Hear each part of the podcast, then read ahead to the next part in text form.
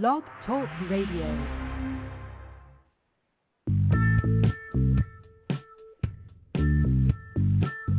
Blog Talk Radio and the world. Vegas Vince is back. Sales and marketing behind the eight ball. We've been away for a while doing Liberation 101 on the Warrior Forum, but we're back doing the regular sales and marketing show. Sales and marketing the way it really is, not the way you always were told it was, like the Carly Simon song.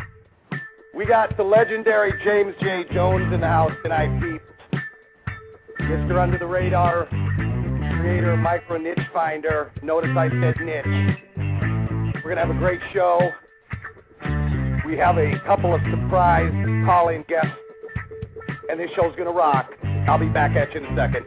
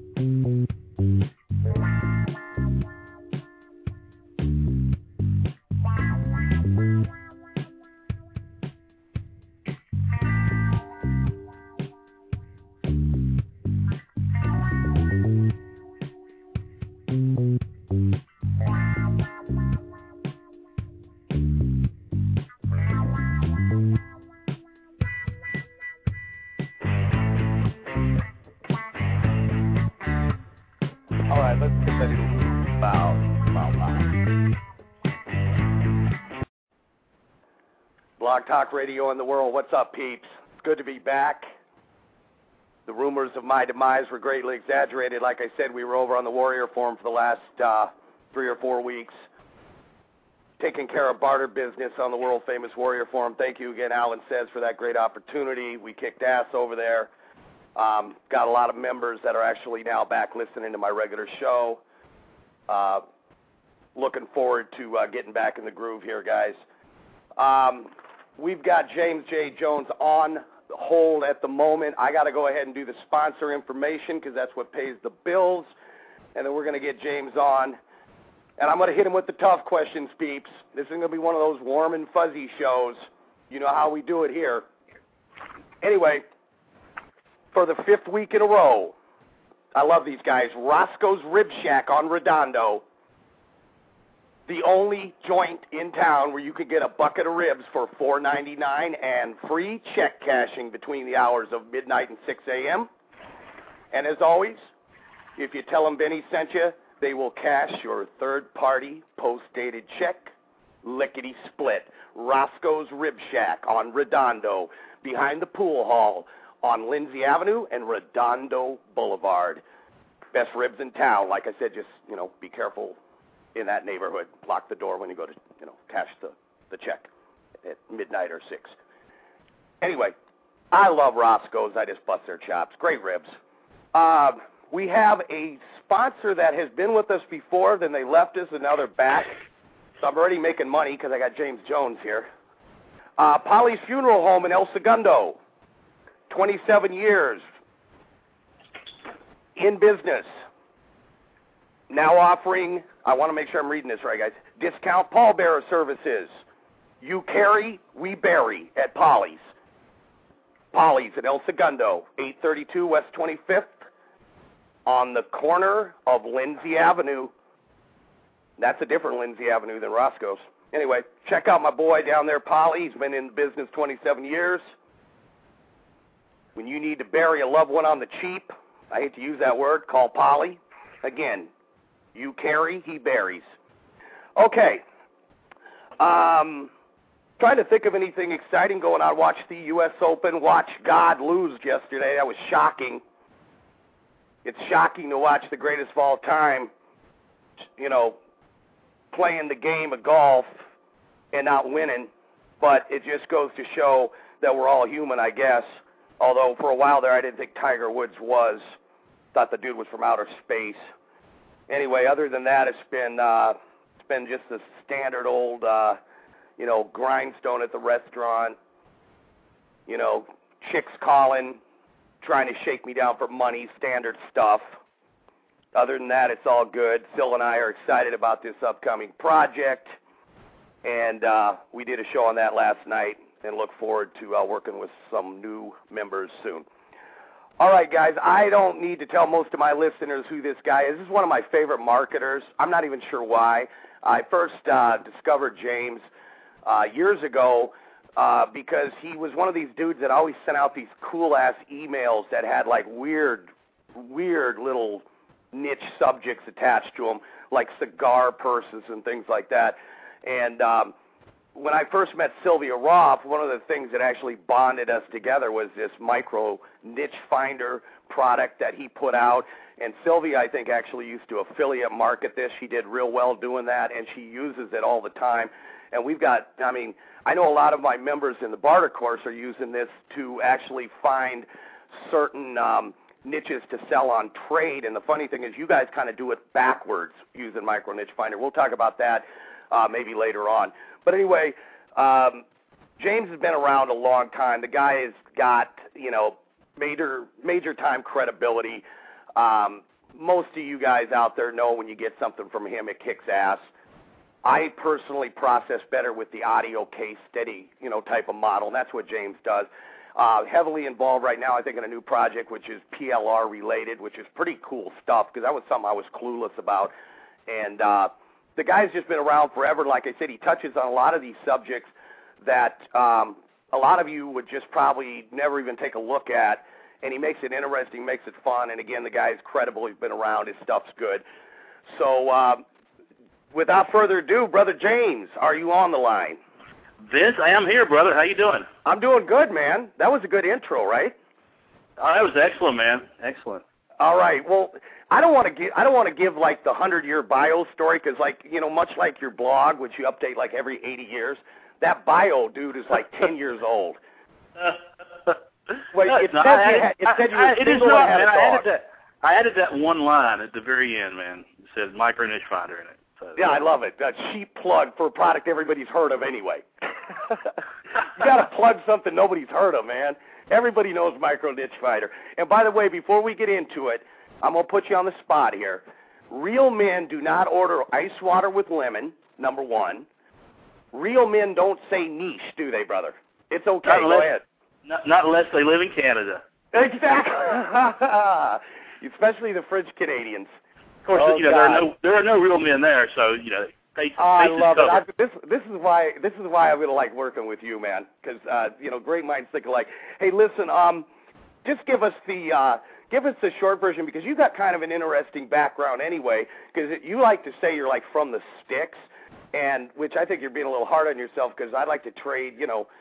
You, you were saying, "Oh, I don't like my voice. I don't like this. I'm, you know, from so and so." And then I'm thinking to myself, "Man, I trade you my voice for some of that trickle down money that you're making out there."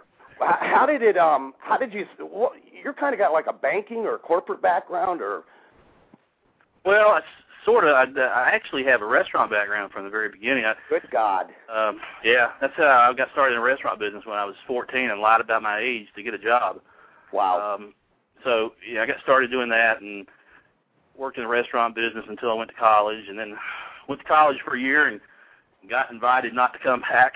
And uh, true story. Yeah, oh God. okay. I think my grade point average was probably the lowest they ever had. They, there's only two things wrong with college. Number one, you got to study, and number two, you got to go to classes. And I was never real good at either one of those things. No, those are a couple buzz killers for me. They are, yeah. So uh, yeah, I went to went to Virginia Tech for a year. I say I went there. I I was there. I gotcha. I gotcha. Physically, fit, most of the time I was. Sometimes I was mentally there. Physically, I was actually there. Right. So then, um, after that, I I, I started uh, my my first real business, and that was uh, I was 19. I started a, a video arcade with uh, oh, cool. my high school like back friends. in Pac-Man days and stuff. And yeah, man, it's like 1981. Gotcha. Yep. I love it. Um, did that and I started that and I had my first business failure six months later. Was that when the mob came and repoed the machines or shook you down or what? What happened? Yeah, the, truthfully, that's what happened. I mean, Are you had, kidding me? I just nailed gone- it. By the way, that's we, we had bio. gone in. we had gone into business with what turned out to be the North Carolina video game mafia. Oh man, And you know the boys yeah. are into vending. That's like they they still are like. Oh uh, yeah, that's a- yeah. That's an old. That's So- a, like the spaghetti boys, man. Pinball machines, pool tables. You gotta you gotta give up a piece of the action, or they'll We find you at the bottom of the lake. We were 19 year old, not knowing a thing about nothing. Oh man. So we got out of that, you know, with uh, with not being not ended up in the bottom didn't of the lose lake. a kneecap True. or anything, did? True, true story though. The guy we rented the it was a, actually we rented a garage and we converted the garage into an arcade. The guy we rented that from was murdered like a year later. Sweet screaming, you know what? Wow. Yeah, yeah. So anyway, Wow. um, so that was my first business, and then uh, I decided Well, that college you up quickly. I decided qu- college wasn't so bad at all. After all, so I went back to uh, went to a community college and and spent about three years there, wasting time. right. Um, you know, I had a I got a little associate degree in computer programming, or actually data processing, is what they called it back then, and uh, business management, and uh, took that and went back into the restaurant business. Uh, boy, and you must really have hated life. You got to go back to the restaurant business. See, I can't stand Well, the restaurant business. I know, you know- I know you get married to it, but it's not in my blood. It sounded like it was to you. You you told me before. is. you It still is. You know, me and a friend of mine went to the breakfast at a place. I, I went in there, and I swear I felt like I was home. I just it was a real country restaurant, and I was like, Right. man, it's just. I was looking, I'm like saying, okay, this is why they do this, and here's the, and all the little subtleties right. stuff. It was it was great. And I have to slap myself in the face, and you remember the, all the bad times, you know, all the all the hard work and everything. Right. So you know, anyway, after back in for years. All right, you're breaking up a little on me, bro. Your phone. For Oh, some sorry. reason. That's okay. Um, yeah, I got back into the restaurant business for about seven years, and uh, Okay. Brother James, Brother James. Uh, let's see here. We have lost James Jones. And why does this stuff always happen on my show? Vince, are you sure you lost me? Yeah, no, there you go. I can hear you fine. Yeah, well, I couldn't hear you there for a while. You went Ah, dead on okay. me. You know, I, Okay. I you got enough money to pay your phone bill, so no, that was dead right. silent air. I can't be funny for 47 minutes if I lose you, so. Okay, so so you so the restaurant business you went back to. At what point did you? Because you got like a. You, I, I always thought I had a diverse background because I've been into a lot of things, some of which I can't even mention on the air. But I mean, for real. But um, you you've done a little of everything. So at what point did you do some banking? Were you like in? Because that's like totally to go from like hustling arcade, you know, video games to the restaurant business to pretending to be a student of Virginia Tech, and then somehow you got into banking of some kind. Yeah, after after the restaurant business, I kind of bummed around for about six months, and I was sleeping on the futon at, a, at a, my friend's spare bedroom. And Right. after I ran out of money and um, charged up all my credit cards, I decided it was time to get a job. Right. So, so I, I was answering an ad in the paper for a, a data entry clerk, and it turned out to be a temp job for uh, one of the well, it was First Union. They're you know no, long, no longer there now, but Right. Um, and basically it was doing a, a Lotus spreadsheet. And Okay. just so happened, just so happened, I was like the a Lotus spreadsheet expert because I had I didn't know a, anybody uh, was a Lotus spreadsheet expert because I wouldn't even know what the hell that is. But go ahead. then, well, Lotus one two three. That was you know before Excel. I'd had a job out of col- right out of college uh, doing uh, key punch operation using a spreadsheet, and so Okay. using Lotus one. So I knew everything about it. So I took the test and aced the test. And I was hired as a data entry clerk and kind of worked my way up through the ranks to uh, vice president within five years. Wow. So Wow. I mean, vice president from a complete slacker to vice president, man. yeah, but you know what though? cool. If you've ever worked in the banking industry, you pretty much can't sling a dead cat without hitting 25 vice presidents. Oh, abs- yeah. That's. I guess that's So- kind of true. Yeah. yeah I used to like to go to Washington Mutual before they bought them up because it was a cool little bank and they had like all these hot chicks that worked there and it was like instead of set up like a regular bank, they had it set up in like this feng shui type circle and you'd walk in there and it was cool because um again these weren't rocket scientists either. I don't think they were vice presidents over. They they must have just went out and hired like the hottest chicks and that that bank was booming. And by the way, if you had had like written some bad checks in the past, they forgave you. You could get an account at the WAMU in this town. I love. oh man, I tell you, back in the early days of First Union, it was great because our clients. A lot of times we have overseas clients, Right. and first thing they'd want to do when they got in town was go to the strip club. Ah, boy. And First First Union would pay the bill for that. No, Oh. this is like inside information you could have told 60 Minutes, man. Hey, this is yeah, but this you know this is back back in the day. right? Back in the day when banking money was free flowing. Yeah. It was and a you good know what? time. You could impress some chicks by saying, you know, at a cocktail party, hey, what do you do? Um, I'm a. You could say legit. Um, I don't do too much. I'm vice president of, uh, you know, First Union Bank. Oh man, I bet you scored with that line. I would have. You think I never used that line before? I think so. I think Oh, that's yeah. great. That's great. Okay, so where where did we? Okay, so we got. I assume we got burned out on the banking, and and it's and I and I don't think it's as much money in that as a lot of people think there was. Or was there? I don't know. Yeah, well, I eventually got into um, into IT at the bank, uh, Right. working for in capital markets, and um, it was actually quite lucrative. The, the salary wise, it wasn't that great, but bonuses were were, were really good. Right. Um, you knew uh, if you knew how to play your cards. That's the thing. You had to. Oh, okay. basically, it was it was it was networking. It was networking with the people that were there. It was finding the people who pulled all the strings and had the you know who, who pulled the the money strings and and piling up with them and seeing you know what do you need? Do you need this report. I can do this report for you. You know, on a daily basis, and hand Right. deliver it to your desk and seal it with a kiss. What the hell do you want? Right. And Right. then, you know, and then they, as soon as bonus time came around, you just remind them of what you're doing for them, and and boom. That's totally cool. Yeah, I Yeah. mean that that is how it works too. Um, where did we get into? Because it's funny, I did a show. One of my most popular shows was on uh, Sylvia and I did together was on the classified ads. But we were talking about how even today it's one of the great places to source things and actually go direct to the public and uh, buy things. I mean, I have a guy here in town that runs this ad for seven years. I buy old fishing equipment, and he's running this little ad so often he's almost got branding appeal. And the guy has oftentimes cleaned out entire, um, you know, garages of like bamboo fly rods and stuff that he puts on eBay and just makes a makes a killing on it. But I had read something in your bio that you had done it kind of. You started out doing like classified ads on the BBSs or what? Can you explain that? Because that was kind of cool. Sure. Let me get back to your fishing thing. There's a guy here in Charlotte that does the same thing. He buys old fishing equipment, and that stuff evidently sells really good on Big eBay. time on eBay. Yep. Uh, yeah. Anyway, that's back in um, well, back in eighty, eighty-two, I guess it was. I started playing around with uh, BBS's bulletin board systems. Right. And these these were the only way to get online back then. I mean, there was no such thing as being online, but comparable to today, that's what it would be. And it, it was just computers that were a computer that had a bunch of modems hooked up to it Okay. and special software running so other people with computers could dial into it, and you could you could chat. Uh, there was a primitive email system, but it was only the, the email only worked within that one computer Right. Um, with the users dialing into that one computer. There was uh, they always had a classified ad system.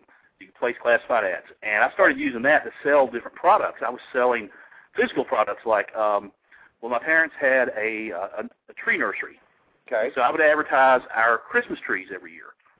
That's a cool business too, man. The Christmas tree. I know a lot of people run that physically just every year. They make a nice score and then they go and Fourth of July they do the fireworks stand. It's kind of Yeah, like a exactly, carny right. thing, gypsy scam. Right, and then uh, and then the fall they do the pumpkin thing. Yeah. yeah, exactly. It's kind of cool. I think they're gypsies or something. I'm not sure. Um, but yeah, they the sold, even sold some, co- sold some cocker spaniel puppies from. I saw that. That was kind of weird. Some computer, uh, your computer supplies. You know, the the the big disc back then, the big 5 and Mhm. a quarter inch disc, and computer paper. Because you to have computer storage. You didn't have places to go to buy stuff like that. Right. You sure So, didn't you have know, was all- online stuff. Exactly. Yeah. Yeah, so yeah, I got into doing that. Figured out how to do that, and then by the time that Prodigy and AOL and CompuServe came around, then I kind of knew what people were buying and what you know what I could advertise, and I started playing around with digital delivery of product in the early early '90s. Right. Um, and that was sort of the springboard as soon as the internet came along, and I got connected to the internet through I think through AOL, AOL or Prodigy, one or the other Okay. then it was you know it was just a natural. I just I built my first website in '96 and started selling stuff from that. So you know I've been doing this for quite a while. Yeah, you you're not. It's funny because you you are kind of under the radar because you're not one of these guys that comes out and does the big, massive, you know, Frank Kern style launch every other month or whatever. But you've got a pretty loyal following because you just kind of you're kind of I would say you're kind of like just workmanlike in how you approach everything. Because I notice there's not much hype with you. It's pretty, you know, pretty solid, workable uh, programs. Like I said, I was doing a um, I was supposed to do a consult with one of the barter clients a couple of weeks ago, and her name was Robin, and she called in. I said, "Oh, you got to call me back. I'm watching some video with you talking about Kindle." And I mean, the shit was fascinating to me because it wasn't even it wasn't a hypey thing. It was just a little way you were making 300 or whatever a month uh, with some PLR products on uh, on Kindle Amazon. I thought that was pretty cool. And you got a lot of stuff you've done over the years like that. I love little stuff like that, and I don't promote anything that I don't do myself, or right. at least you know, I might promote someone else's product, and I haven't actually done it, but I know people who have done it. Right. And I've talked to them, and I know it works. Exactly. Which means, I mean, like take the cigar purse. I'm pretty sure you're not carrying around a cigar purse through the airport, but that was one of no, those deals. But I got a couple. I got a couple of them in the house here. So. Oh, good God! Don't tell nobody that, man. All right. Um, hey, you know what? I've got I got Heather working this board. Um, and I see my friend in. Oh, we do have a Canadian online, but I'm going to get to her in a second. But I got somebody here. I think this is Tara. Hold on, Heather, will you pull that call? Hold on. This is a guy from Arizona. I think you know him. Hold on. Uh, yeah, it's Terry. Hey, James. Are you there? Yeah, Terry Gibbs. Yeah. Uh, yeah. Um, I have a comment, Vince. Like James is under the radar, but I'm like in the radar. I'm like focused on, you know, not cigar purses, but on trains. Uh, get him off the air. I'm sorry about that. It sounded like uh, it sounded like some kind of drugged out hippie from Arizona. That you know, I. This is what I hate doing live radio because you get some joker that wants to come in and use my show as a sounding board. He want hold on. Tell him to send the resume to one two three. I'll kick his ass straight if he calls back. I'm sorry about that. Anyway, that was not Terry Gibbs calling in. Wow. Thank God, it sounded just like him.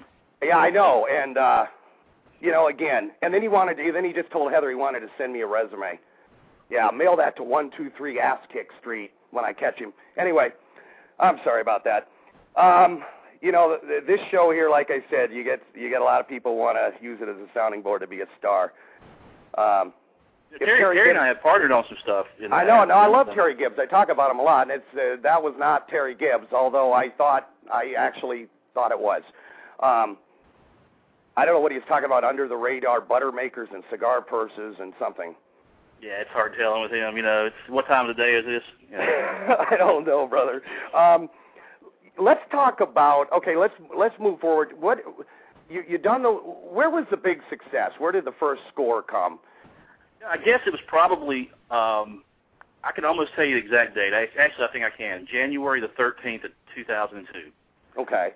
Um, this is when I left the banking business. I was working for a small software company, and I was already doing pretty well online. When I was working at First Union, I was also I was actually doing about half of what I was making salary wise.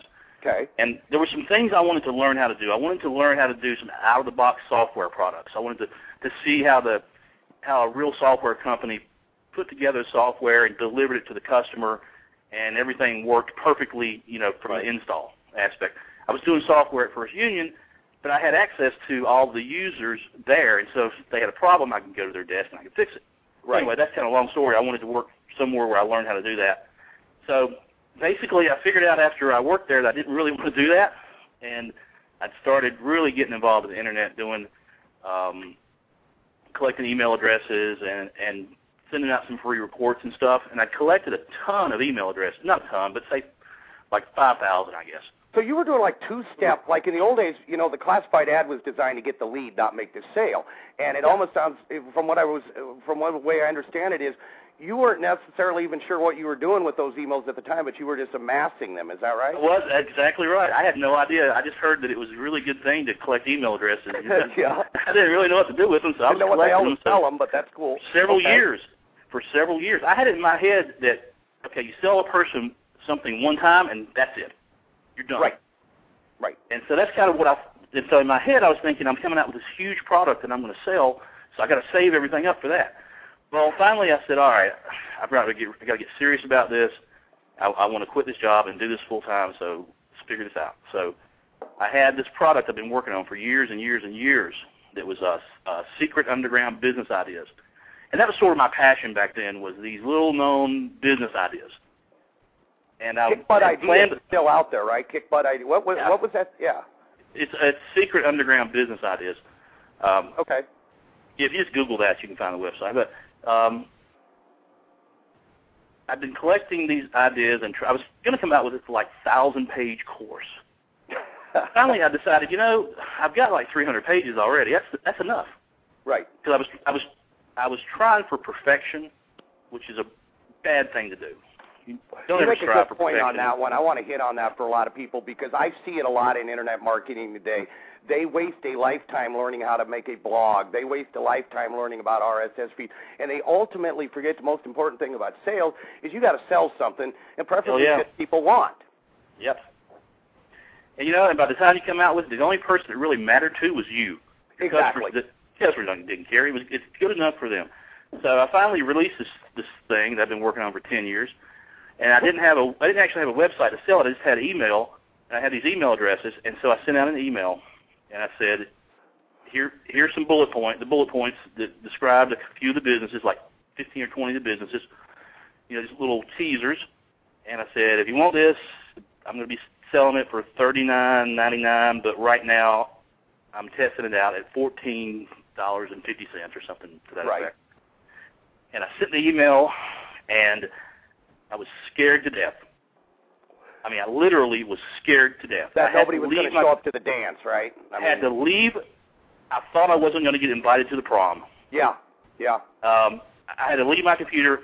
Me and a friend took our dogs to the to the park and just let it let it rest for a while. What I was afraid of was I'm not sure if it's I was afraid of failure, afraid of success. I was I was afraid that it wasn't going to work, and then I was afraid that my dream was going to be killed. Right. Because And you devoted, that basically then. you put a lifetime into this thing, and and and it, it took you ten years, and in one day you're going to find out if you're a winner or a friggin' loser. Exactly, exactly.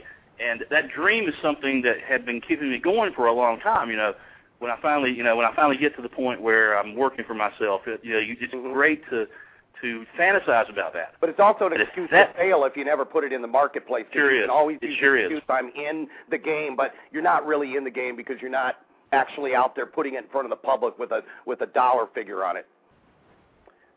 Exactly. But you know, I was all wrong in my thinking because you shouldn't base one test, uh, you know, whether that's a success, success or failure, base your whole life on that. But you know, I did. But it, it all turned out. I came home from the park and I had, I can't remember how many orders. It was almost a thousand dollars. Wow. Mm-hmm. And then by the end of the day, I had over a thousand dollars in orders. Do you know that product reminds me? I don't know if you're familiar. He is one of the old, old. He's no longer with us, and I wish I still had the book because I find out now you can't even get it. It's out of print. I mean, really out of print. But it was a guy named George Halings or Hastings. He wrote a book called Lifetime of Homework. He was the guy that used to run these funky little ads that said like woman in Colorado makes 400 a week with dirt, and that would all all all he would write. Then below that it would be how to use a simple tool uh, that you can find in your basement that generates 800. And it, uh, what he did, he and, and it was funny. He sold these for the guy started out in the depression and, and did mail order out of a tent. It's uh, I believe it's George Halings or Hastings. Uh, the book was called Lifetime of Homework, but it's amazing because what he did is he just scanned different newspapers. Whenever he'd find something interesting where somebody made money, he'd just write you know write it up. But in the actual ad, he would just list bullets that were teasers. And a mo- and he he later said that 70% of his customers just bought it just because they were more fascinated to find out what the hell you know a person did with bumblebee wings to make 400 a week or whatever. Absolutely. That's that's exactly what I was doing with Underground Business Ideas, Mhm. and I had copied that from I don't know who the guy's name, but I bought a book in the uh, probably ninety, probably eighty nine or ninety. Right. That was supposedly I think 101 business ideas or something. You know what? I think that's the same. I, I Very, very you, similar. I, I think that might be the same guy we're talking about. Could be, Uh, could be. But because that was one of was his books. That was one of his books. found was that the book wasn't that good, and that it No. was because what you said is this: there was no substance to it at all. No. It was basically just a, a one paragraph describing it.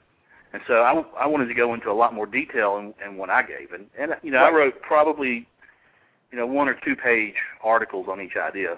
Right. I think he might have too. Again, we might have the different guy, and this guy might have modeled it off this guy because George was around, I guess, so long and got so many orders from all over the world that the postman, he, they didn't even have to put a. I guess the story goes that you didn't even have to put a zip code.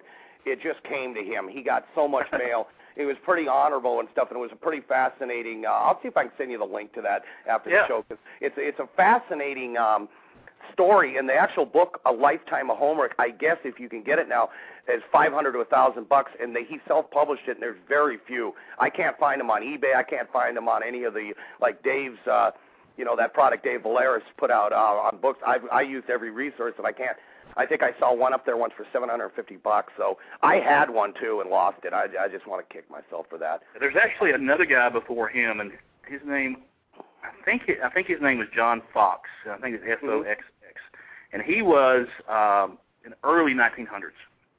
Wow. He did the same sort of thing. That's it's just kind of a neat. People are still the the curiosity factor is still something that works today. A lot of these old, um, I, I've said it a lot. I think a lot of the old school marketing tactics work better today simply because people are lazy and don't do them. I mean, everything from just you know like the handwritten envelope. Um, and I don't mean on a mass level, but I mean there's a lot of things people can pull from the old school stuff and and make it work today better because again the competition doesn't do it. Yeah, exactly. You know, right now nobody ever mails their customers ever. No, ever. and people You know how many- mail. You know how many uh, uh, joint venture requests I get a day? I know. I I I, I heard quite a few. three, three or four, three or four Right. a day by by email. Guess how many I get by snail mail? Uh, none. I got I got one from um, well, if I had known your address, I would have hit you up by mail, bro. But I didn't know your address. yeah. It's really hard to put it on find. It's really hard to find. It's on my website and every email I send out. But you know, Uh, well, you know what though? I thought I looked that address up, and it looked to me like it went to some strip mall for a real estate company. I swear to God. I, actually not no, making- that's a strip club. Strip Oh. club. okay. Well, I've, you where my know, office is. I have an office in the back. It's on table seven. yeah, but hey, check it out. How many JV requests you get where they actually book you on sales and marketing behind the eight ball? See what I'm saying? How many? Okay, well, so I scored some points there anyway. Um, was- uh, there, there's a, there's there's a there's a lesson here. You know, if you want to joint venture someone, take the time to find their actual physical address and mail them a stinking letter. I, I you know what? totally agree. You know what works even you know what works even better than that? Put put a little bribe in that letter. Oh, I was going to hit you with the hot chick, and then you got civilized. I thought you were single, so I told Sylvia, "Hey, Sil, watch this. I'm gonna I'm gonna contact James Jones." And last I heard, he was single, living with a dog.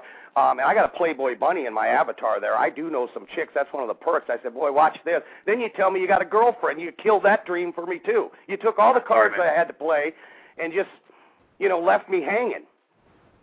Yeah, sorry about that, but I still you know I, I still mess around though. So go ahead.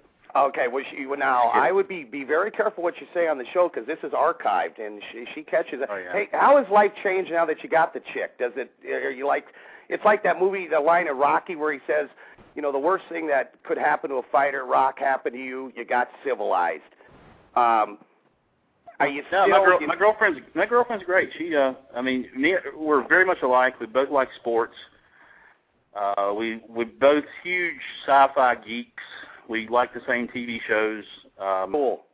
Yeah. So, um, and she's she's a lot of fun. So, I mean, we, Well, we just got back from Vegas a couple of weeks ago.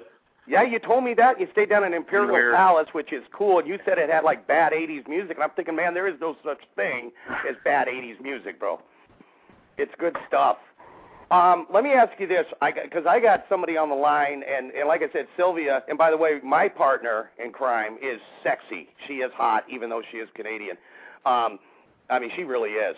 But um, you actually did a, and then we're going to get in. I want because I want to ask you about Micro Niche Finder, obviously.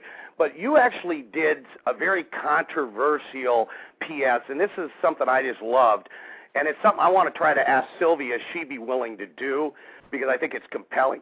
But one of these um, PSs you put out, and I don't know what the product was, said, "PS, if you buy this product from my affiliate link, um, I'll let you sleep with my girlfriend. Is that that's not a rumor, is it?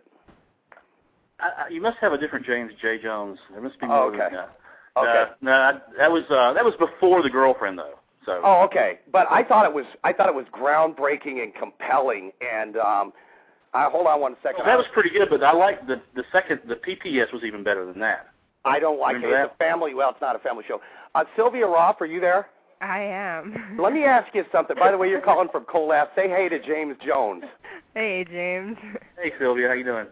I'm doing good. It's definitely be interesting working with the two of you. Uh, listen to me. Would you be willing, Sil, if I do this JV and put this together? And by the way, you did mail James the letter. He just hadn't got it yet, right? Yeah, sure. Okay. See, she mailed you the letters for the JV. Um, if if I actually put PSS, if you order this product from James's affiliate link, I'll let you sleep with Sylvia Roth. No, Would you no, take no, one for the no. team for me? No, no, no. No. You wouldn't. Nope. Nope. You know that you're breaking my heart here. Oh, what a bad sport. Hang on. Sylvia Roth lives in a shoe in Canada with 27 I- kids, James. I do not. He's taken my five kids and turned them into being 27. How many? James got two dogs. I have one dog. Oh, I have one one, dog cat. and a girlfriend. Yeah, don't, and please don't get them confused. Yes. hey, Sil, this is your chance to stroke James about how good Micro Niche Finder is, and oh, I, I, I think need you you've already done that, and it's niche, niche, niche. you are Canadian, though, right? I am. Okay. Well, Yeah, we don't hold it You're allowed to call it niche. Niche she got enough fans up in. Canada to have a hockey team. I swear to God. All right, so I'm going to put on the PSS. You get to sleep with Sylvia Roth. No, Do it for know. me. Do it because you love me, Sil. No, no. Fine then, we'll put that it's with Vegas Vince and see how many sell. Hey, man, I, uh, you know, how dare you? Anyway, hey, Sil, um, talk. I want to get. Well, I get you on the line. I want to. I want to skip up to Micro Niche Finder. James, run down. How did you come up with the concept? And because I assume that's probably one of your most, if not your most successful product. Um, yeah, it's pretty close. I've actually, you know, I've got several products. I've had several products over the years, and it's. I don't think it's the most successful yet, but it's getting pretty close. Really? Um, yeah, uh, the the way I came up with it was a few years ago. Google released this really cool labs tool called Google Suggest, Okay. and I was I, I pay real close attention to Google's labs because they they have some really neat stuff that internet marketers can use. Um, and someone out there, that would be a great theme for a blog. Is like tracking everything Google puts in the Google Labs and, and is right. You know how internet marketers could could use it because I was going to do that. And I just don't have the time. But anyway, um, they came out with Google Suggest, which basically would allow you to type in a letter or a word or whatever into the little search box. And it would make suggestions for you on what you know what you're thinking about or what you what you um, other things it might have based off Okay. that letter. So I figured out how to sort of um, crack into the code of it, and it would only give you ten results at a time. And Okay. so I wrote a program that would go in and retrieve. It would it would feed it the letter A, Right. and then it would feed it. It would get all those results back, and then it would feed it the letters A A, and get all those, and then A B, so on and so forth. And so then we could get Yeah, I would hundreds. quit by now because you got me. My head's hurting listening to this. I. That's why I'm not techie like you and Sylvia. Uh, well, Sylvia any- anyway, probably anyway. following all this. we figured out how to how to go in and and just retrieve a bunch of results from it that were different than the results that you get from normal keyword tools. Okay. And so that's what the real benefit of it was. You get a at this time it was Yahoo's uh, suggest. You type in there, well, you get the same keywords everybody else was getting. Right. With with the Google suggest, you could get some really different stuff. You could type in a word like how to, Right. and then you come back with um, 250 suggestions for the word how to. Now, are you talking how to like in brackets? Because I still do that. That's about as techie as I get. Are you just talking Well- about punching in the word how? Because I know you can put stuff in brackets and it gives you a different, you know, it narrows it Yeah. down or something. That's to that. using that's using add the uh, external tool though. This was Oh, Google okay, Suggest, and now Google Suggest is actually built into the Google um, the, the main search tool now. So anyway, that's how Micro Niche Finder started, and it was just a one. It was a one-page website that allowed you to go in and type in a term, like type in how to, and it would return 250 different results that had the word how to. Okay. That's how it started. And it wasn't even a product I sold. I gave that product away just to get feedback from people, and people loved it. So then we took the whole thing and we wrapped it into a user interface and made it a desktop application. And then from there it evolved, and we eventually um, started using um, Google's external tool results instead of Google Suggest. Right. We still have the Google Suggest uh, code in there too, so you can still use that to, to get different suggestions. So it's just grown from there. How many ver- Sylvia? Which version did you have, honey? Um, I don't even recall. I've but had you, it, it was a long time ago. You got in on that pretty early when James put it out, or what? Yeah, I've had it. Oh, it seems like forever. I don't even know what version I started with. Sylvia, when you, when you bought it, you also got lifetime free updates. Oh, I know, I know, and I've been updating. Okay. I update every you time it comes out. And we're working on we're working on two major updates right now. So we should have 4.5 will be out in a couple of weeks, and that's sort of fixing some little problems that have cropped up in in some of the you know some of the places we get data from. They they make changes, and we have to keep on top of that. And so we're working on a better way of doing that. And a few other little things. We have a background downloader that keeps breaking on different people's computers because they're downloading crappy software that replaces uh, DLLs and stuff.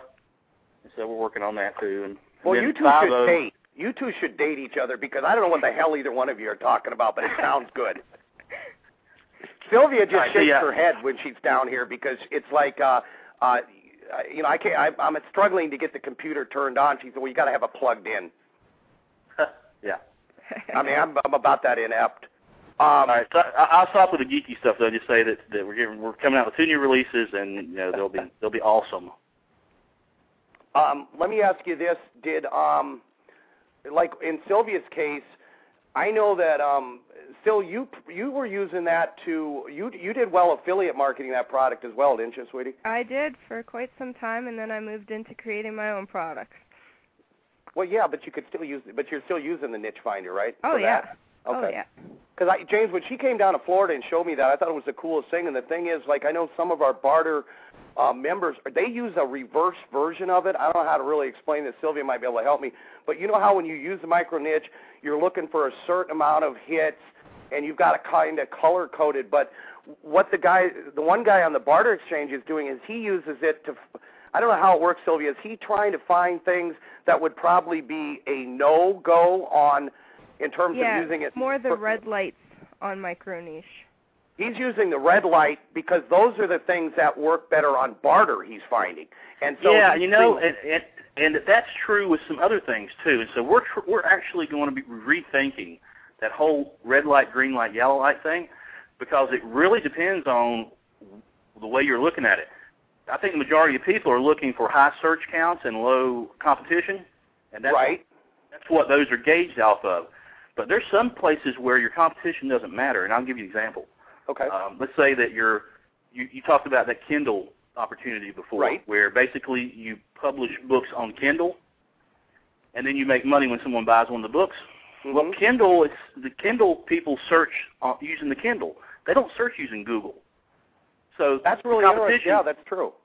your competition is not what's in Google; it's in what comes up on Amazon Kindle's site. And so there, it doesn't matter what the competition is in Google. What Yeah, matters is how many people are searching for that keyword in the Kindle. That's really interesting because it's like in the barter exchange. Again, we're talking about the iTex Corporation, and I think why this guy's having success doing what he's doing. And by the way, he uses micro niche when it comes time for the internet stuff. He uses it the way every you know a lot of other people do with the green lights and stuff. But because iTex is 25,000 businesses, the the demand is there, the supply isn't there.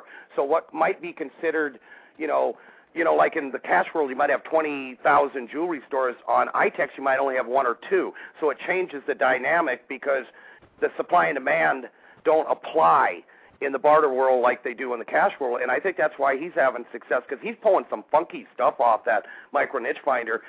But it would be stuff that he probably wouldn't sell in the cash world, but it's it's just selling like crazy on the barter exchange. It's just fascinating. Yeah. I thought that was one of the coolest things I'd heard about, you know, the two things kind of merging together because uh, he uses it both ways. It's just funny how it applies differently on the trade exchange for him.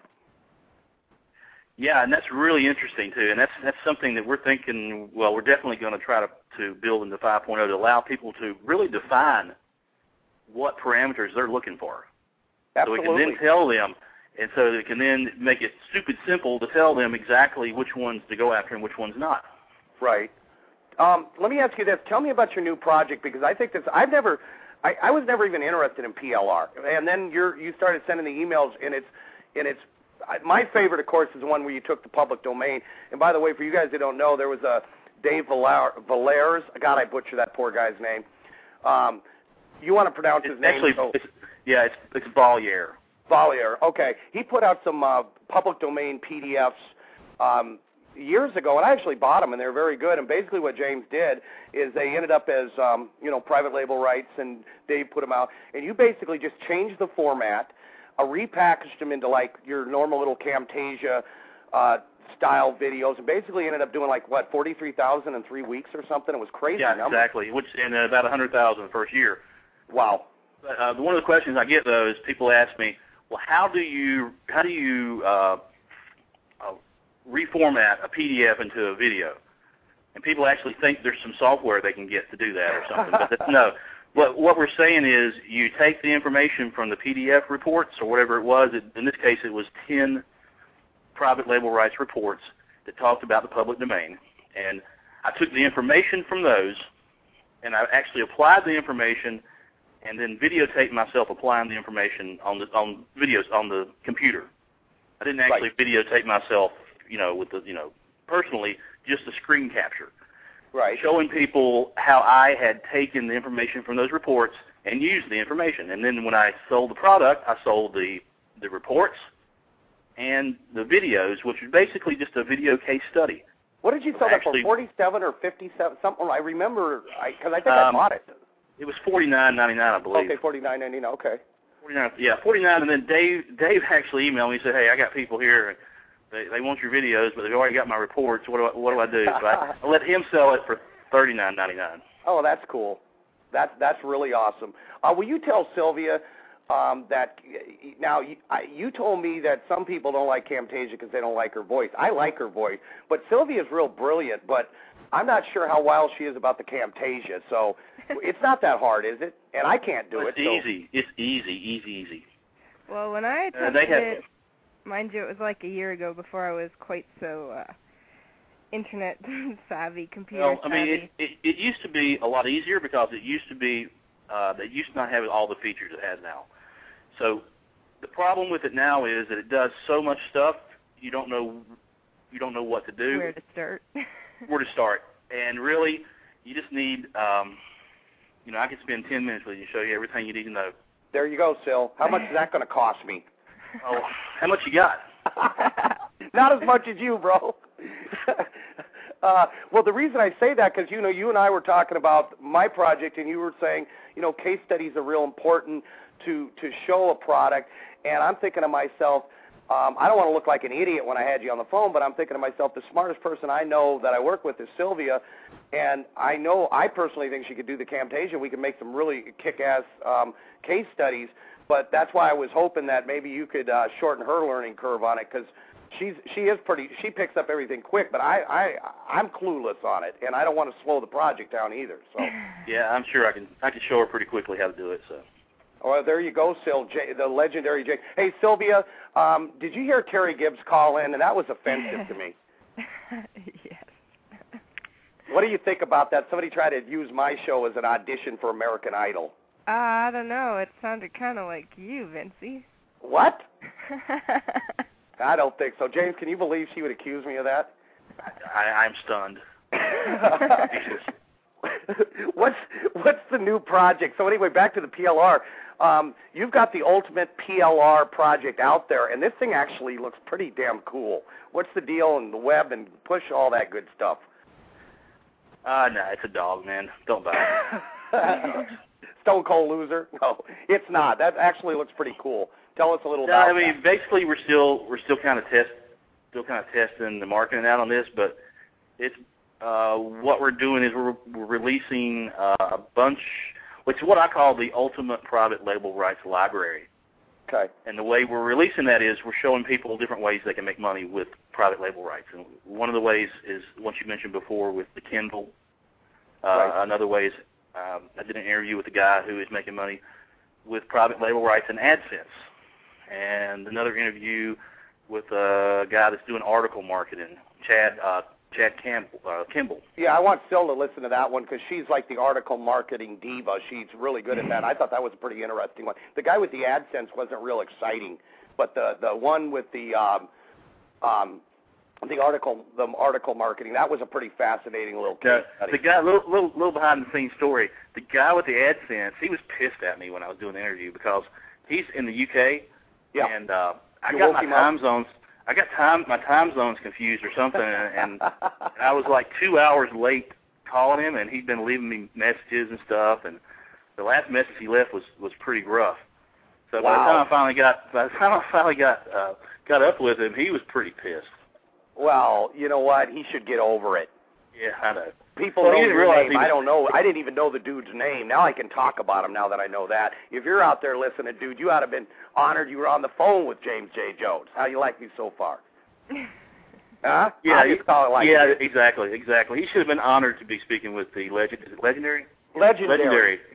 James. I don't use that word very often, except for myself. Yeah, the legendary. Legend in my legend in my own mind. Hey, Gary did you ever get used to say. accused of being like a descendant of that dude who like spiked everybody's Kool-Aid over in Guyana? God. No, I never, ever, ever, ever. Well, wasn't that his name, James Jones? yeah, Isn't that dude yeah. who's like? I mean, I'm not. I don't I was think- in. I was in high school when that happened, and yeah, I got. I Okay, got well, I didn't know if that was like. a bit. Okay, I didn't know because um, if I'm going to share somebody's name, I, I you- you'd prefer it was like you know Al Pacino or somebody you know that actually or, but you know instead Yeah, of somebody um, notorious. Let me just put it this way: people used to call me Jim back then. gotcha. Now it's J- do you got to use like when we address you? Do we have to say like um, James J Jones or? Well, Cause I- the reason I use the J is just because there are so many other James Joneses out there. That's true. this this is a terrible internet marketing name. Yeah, I, I was going to say you can you can uh, James Jones. There's a lot of them in my phone book. So, no, that's interesting. Well, what is the big so so wh- where are we at right now? I mean, what is what are you looking to do in the next year besides try to sell a lot of my stuff, hopefully? But are you do you have other projects out there? Anything else you want to talk about? I'm giving you the free reign here to just pimp yourself out. Yeah, we got another keyword tool we're working on that um, it's actually sort of the reverse of Micro Niche Finder. It will in Micro Niche Finder you sort of start with a keyword and then it finds other stuff for you. In this case, you would start from um, the point of view. Well, and everybody wants high high search counts, high search count keywords and low competition keywords. Right. Well, this starts from that, and it says, and it gives you keywords that are that are high searched and hopefully low competition. Because what we're doing is we're looking for brand new keywords, keywords that just you know come on the radar screen. Not under the radar. No, these are ones that flash on the. I mean, they're, they're basically they're they did not exist last month, and then Well, all how of a is sudden that this month possible for somebody like me who is clueless? How, and, and and Sylvia's probably there laughing because I'm so ignorant about stuff like that. But how does a new keyword come along? What does that mean exactly? Because Well, they didn't invent new words in the language. What what? a uh, I'm- new, a, a new product is released. oh, okay, I got you. That's that's one way. Okay, well that's true. That's why I'm asking. I honestly, that's because I know that, that I've heard that term before, and I'm thinking, okay, new keyword. Okay, as it relates to a new product, that makes sense to me. I'm sorry. Now, do you want me to tell you how we're going to be able to get these keywords? I'd love to hear it. Let me tell you. Let me tell you that one. This All right. good. It's magic. Oh, that's That's all you need to know. Hey, I heard you could bend spoons with. Now, this is a true story, Sylvia. Check this out. Somebody told me that James Jones actually did a seminar or something, and he's he can legitimately bend spoons with his mind. I'm not making that up. What do you think? I think that's crazy. You think it's crazy? yes. You don't believe it? I don't know. I I was I'm telling you, uh, there's some YouTube clip out there where he was bending spoons with his mind. The only way I could do that is, is if I could actually beat the spoon with my head, then you might, you might call it. Then you must bend the spoon with my mind. Yeah, that that Well, would work. uh, well, Sil, I'm going to make sure that you get some quality time with James so you can learn this Camtasia so we can get some case studies to him. Um, James, we, we got about five minutes, bro. What, go ahead. I want you. What sites? I mean, I always try to send people, but like I said, you do a blog. You update it like once every century. Like you do the year-end predictions, which are really cool. But where if people want to like buy, let, let me just put it like this: if somebody wants to go buy some of your stuff, where do they go? Right, let me do another prediction. I, lo- I love predictions. Let me do a mid-year prediction. Okay. Twitter, Twitter is history. Twitter Okay. is gone. Twitter is done. This time next year, you, you, you won't even know what Twitter. You won't even understand the, what word the word Twitter means. Really? Why? Why do you think that is? Um, well, either one of three things is going to happen to Twitter. Number one, they're going to get bought out by somebody else that's just going to absorb them. Okay. Number two, they're going to have so much, so many hacker attacks that they're not going to be able to survive. The, the problem with Twitter is Twitter is just too darn good. They're they allow people to communicate too quickly. Um, uh, terrorists and communist governments are not going to to stand by while while Twitter exists. Oh well, you know what? way. You saw that over here in the Iranian elections. The that Exactly. some of the only information that was coming out of Iran was based on Twitter. I, you know what? Who That's do you pretty, think? Who do you think is responsible for the ter- for the, uh, the terrorist attack for the uh, for the, uh, the denial of service attack on Twitter? Um, I could say I don't but I think won't. he even knows what they are. Yeah, yeah. Anyway, okay, that's going to happen, or or You know, you two. I don't need this. If you two are going to make me look like a complete idiot on this show, it's still my show now, guys. All right. Okay, anyway, anyway, that's just predicting Twitter Twitter's history. Okay. Um, so my my sites, uh, Micro Niche Finder, Dot com. Gotcha. or it could be Micro Niche Finder. Sylvia, you need to realize something. By the way, Sylvia's not French Canadian because if she was, we wouldn't even speak. Um, she's one of the few decent Canadians up there, though, James. She really is. She she has running water too in the shoe. and telephone service, evidently. yeah, and internet and. Wow. And and she can read and write. It's shocking. It's interesting uh, niche though. Uh, years ago, I put up a website, and one of the one of the words in the headline was the word niche, and I actually spelled it N-I-T-C-H, and for about a year I didn't even realize it. So, Sylvia says you don't say kitsch for quiche, so you don't say niche for niche. Is that right, Sylvia? yes, yes. go to Uh, but- dictionary.com, and they do pronunciations now, and dictionary.com pronounces it niche. Thank you. Yeah, by the way, well, there it is a- doesn't sound right. There's not a woman out there who wants to sleep with a man who says niche. You don't have any manhood if you say niche. Would you have sex, just Sylvia, with somebody twice. that said niche? You just said it three times now. Oh, niche, I meant. Sorry. Anyway, I'm glad I'm glad the creator of micronichefinder.com calls it what it is. So anyway, James, man, um, I didn't send uh, that that JV request by snail mail. Sylvia sent it from Canada. It means it's coming by a friggin' dog sled, but you'll get it. And um, I sent the other one to the strip club, and uh, we will have case studies. And man, it has been fun. This has been kind of a fun show. This is not your normal boring, warm and fuzzy sales and marketing show, is it? No, absolutely. Yeah. You're supposed to feign some sort of excitement here. I, I just I just passed out there for a second. I'm sorry. Oh, how? Oh boy. See, I got to bite my tongue here too. This is the part where I can't say anything. hey, man, it it has been truly. um It's been a lot of fun, and uh, we'll stay in touch, and hopefully we can get this project rolling. And your stuff, like I said, guys, micronichefinder.com. If you're not aware of it, it it really is a kick-ass little tool. And um anything else, James? I'll let you take it home, brother. Uh, that's it. Um, enjoyed the show, Vince.